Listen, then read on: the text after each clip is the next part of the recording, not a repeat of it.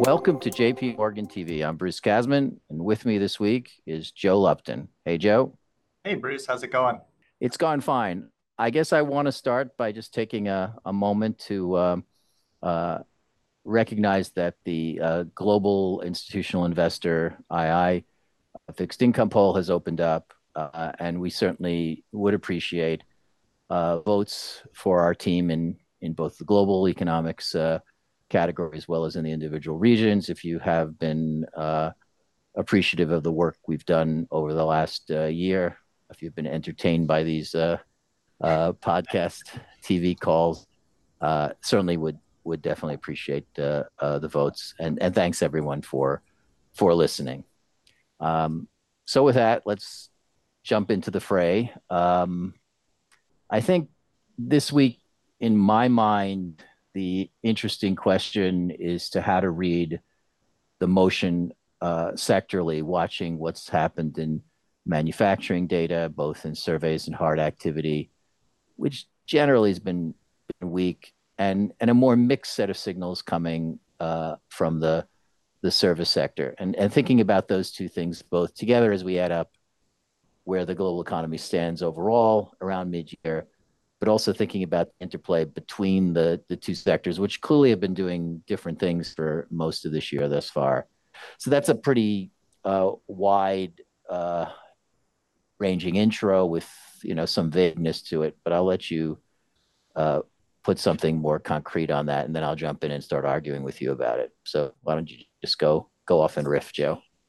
Well, look, I guess you'd start with kind of what are the the, the, the key pieces of, of data that we got this week, and uh, you know I think the big ones would have been the PMI reports and the and then the payroll report that we got today. On the on the PMI side, um, feels a little bit like a, a Rorschach test, and I think that's actually a, a kind of a theme that you could you know spill across a lot of the, the data flow and where we stand at mid-year in the sense that the PMIs for June took a, a step down. Uh, that would be something to be worried about. But at the same time, the overall all industry PMI, uh, while it moved down like a little more than a point and a half, it's still running at 52.7. And that's a level of that that would be consistent with I think just a little under three percent growth, and that's that's that would be strong growth. That's well above our forecast. I think we're at about one and a half percent uh, globally. So that's um, you could stop there and say, okay, things feel pretty good. But of course, the momentum loss is a concern.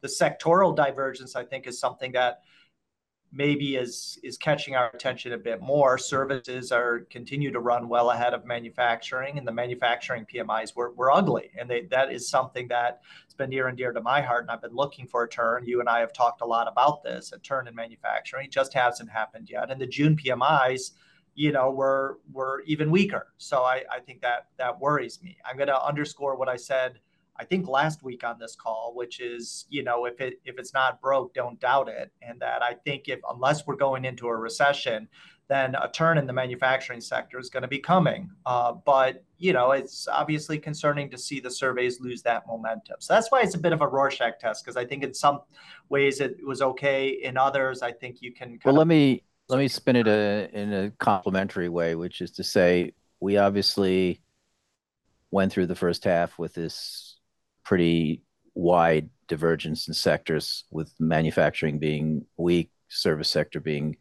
strong. Overall global GDP growth in the first half was better than we expected as a result of that.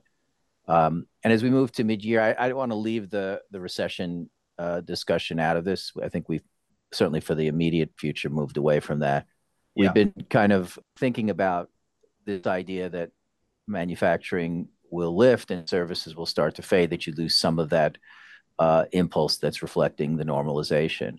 And I think, you know, what you see in the the June data is the manufacturing sector not lifting, as you mentioned.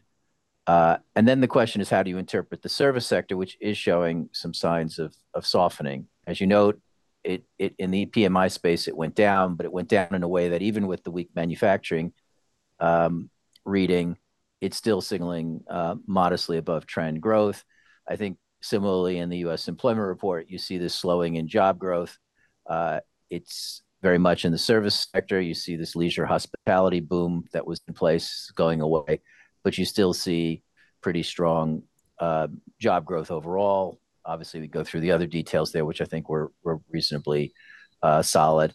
You're left with a feeling that the service sector is downshifting, but not turning to weakness. It's still a source of reasonably decent strength, but you're not getting that turn in manufacturing. And then that leads you to the second part of this story, which is, given these divergences, given the way this has played out in a broader landscape in terms of income, sentiment, financial conditions, is it more likely that this imbalance is going to get resolved uh, in a positive way or a negative way? And there, I think um, the story perhaps is most importantly told in the U.S. I think there's a lot of reasons to feel more positive right now because you're seeing the spending side uh, that has in some ways been a reflection of just strong income growth here start to turn the tide on the construction sector, start to turn the tide towards somewhat stronger CapEx. And it's notable that we've revised up quite um, uh, positively our equipment uh, spending forecast uh, for the second quarter. You've got a decent income base on the household sector side. We're not really worried about the wiggles up and down we've had in good spending in the last few months. It doesn't point like a weakness. And it's showing up in um, inventory growth that looks like it's come to a stall. And you put that together with signs that sentiments come up in the business surveys, U.S. looks okay. I wouldn't say that for China. I wouldn't say that for Western Europe, though. So it's. I don't know, Bruce. I mean, I I I wouldn't say for China, but eh, frankly, I, in terms of the growth impulse and what it means for the global economy and for the story we're trying to tell, I don't care about China, right? I think China policy supports have focused too much on supporting the supply side of the economy, not enough on the demand side. That's what's giving you outright deflation in that economy. Uh, and I think China is going to struggle here through the second half. Europe is the one that I would worry more about, but I think you can point to some things there. A lot of the the angst that we were kind of talking about Uh, for Europe is in the survey space. And I think the data flow um, maybe is not as weak. I mean, you you were pointing this out to me just this morning that the IP numbers, actually the actual IP numbers, they're not great, but they're nowhere near as weak as what the PMIs are telling us. And that's the source of a lot of that angst are the PMIs. I'd also just point out that the same source of support for the U.S. in terms of fundamental drivers is a strong labor market, strong wage inflation. Well, Europe has that in spades. I'd also point out that the excess saving, which already has been supporting the U.S. and has is fading as we look to the second half, is not even been touched in Europe. And now you could say that is a is a source of caution on the on the on the consumer, but it's there. It's there to be tapped. If that becomes activated alongside kind of strong labor markets, then Europe could be doing better here. Maybe. I mean, I'm not going to uh, fight you too hard here, but I mean, I do think um, the backdrop in Europe where you're you're facing a paucity of um, uh, hard data here is uh, is not as good. And I I do think it is striking, and we can we can talk about the quality of the survey data, but it is striking that the sentiment readings May, June have come off quite hard. Forget about the survey data on activity. At the same time, in the U.S., you've seen them rise. That's a striking difference. Um, I also think the consumer looks different. We don't have as good data, but certainly the first quarter in Europe was down um, in the GDP accounts on consumption. The U.S. was up 4%. Uh, the signals the signals from the survey data, signals from the survey data on inventories are in a different in a different zip code right now for the two. Um, so I'm I'm willing to give on the side that there's something in the services sector in Europe that is still probably giving us a lifting here, but it does feel to me like this is a region in Western Europe uh, which is just not delivering uh, what we um, what we thought it would be. And it's not it's not getting that same benefits uh, of the lifting in the services industry, the supports there as we are in the U.S. and in some other places. Japan, obviously, getting strong supports there. LATAM looking okay. There's it's it's there's clearly parts of the world beyond the U.S. which are looking like it's okay. But Western Europe, you you may not care about China, and and perhaps you're right not to. Um, but Western Europe, to me, is the question mark here, and I'm not feeling particularly good about it right now.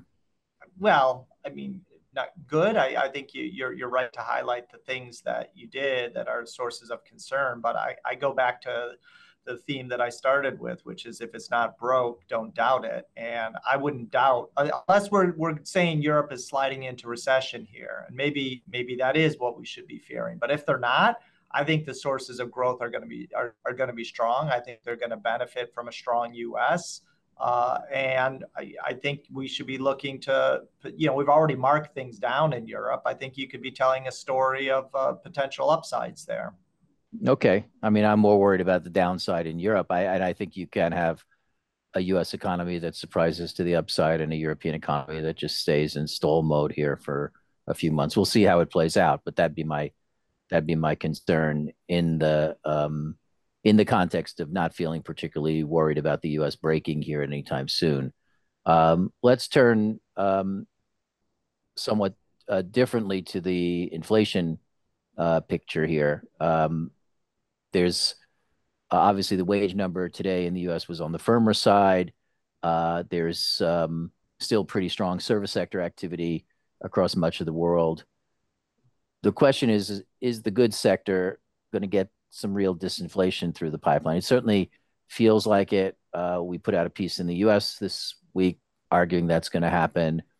Um, how big could that be, and how uh, significant could that be from a a perspective of central banks, and let's just put on the table and we say that it, it feels like um, whatever we get next week on CPI, the Fed's pretty much going at the July meeting, and uh, you know we we are looking for 0.3 there. But let's talk about the broader trajectory of yeah, I inflation mean, I, into the second half. I think there's definitely a, a, a moderation coming, and I think it's going to come largely on the back of the goods sector, which frankly, while while the strength of service sector inflation has kind of what's caught most people's attention uh, over the past six to eight months. The surprise on inflation that we've had on core inflation has been in the goods sector. We just thought there was going to be a lot more goods disinflation, and it didn't arrive, right? I mean, I shouldn't say didn't arrive. We got some, but not nearly as much as we would have thought. So I think the downdraft is coming, and it's coming I think through a number of channels. Some of it is technical, as you noted, on motor vehicle prices in the U.S., which you know has just been gangbusters. That and that's going to come off. Uh, but I think more importantly, the the broader uh, supply chain pressures, which have faded, you know, completely at this point, point to a big pullback in in goods and in inflation. And then I think a, a, a third element is is really this this issue we talked about earlier, which is China, which is that so China a, doesn't matter. It doesn't matter for growth; it matters for inflation. uh, so I think you know if you look at export prices coming out of China, they're they're actually coming down. PPI is running, and we get it next week, I think, for China. We're talking down close to five percent over the past year. That's the worst disinflation we've seen in over I don't know, probably over five years. I think 2016 was the last time you saw it this bad.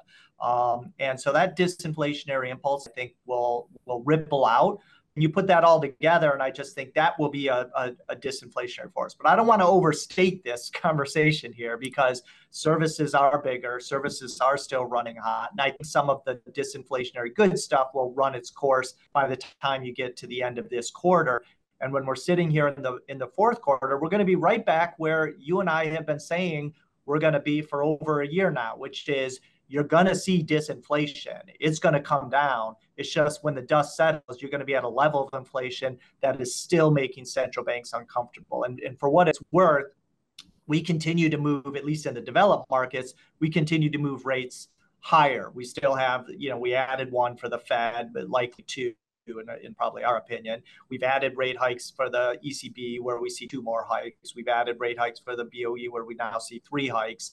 This week, we upped our Bank of Canada forecast. We added another 25 basis point there on the back of what was also a surprisingly strong payroll report. So, uh, you know, the, the general direction is you know, taking risks off on the growth side, and I think we discussed that up front. Inflation coming down, but not enough and therefore central banks shifting their focus to inflation and therefore rising rising rates.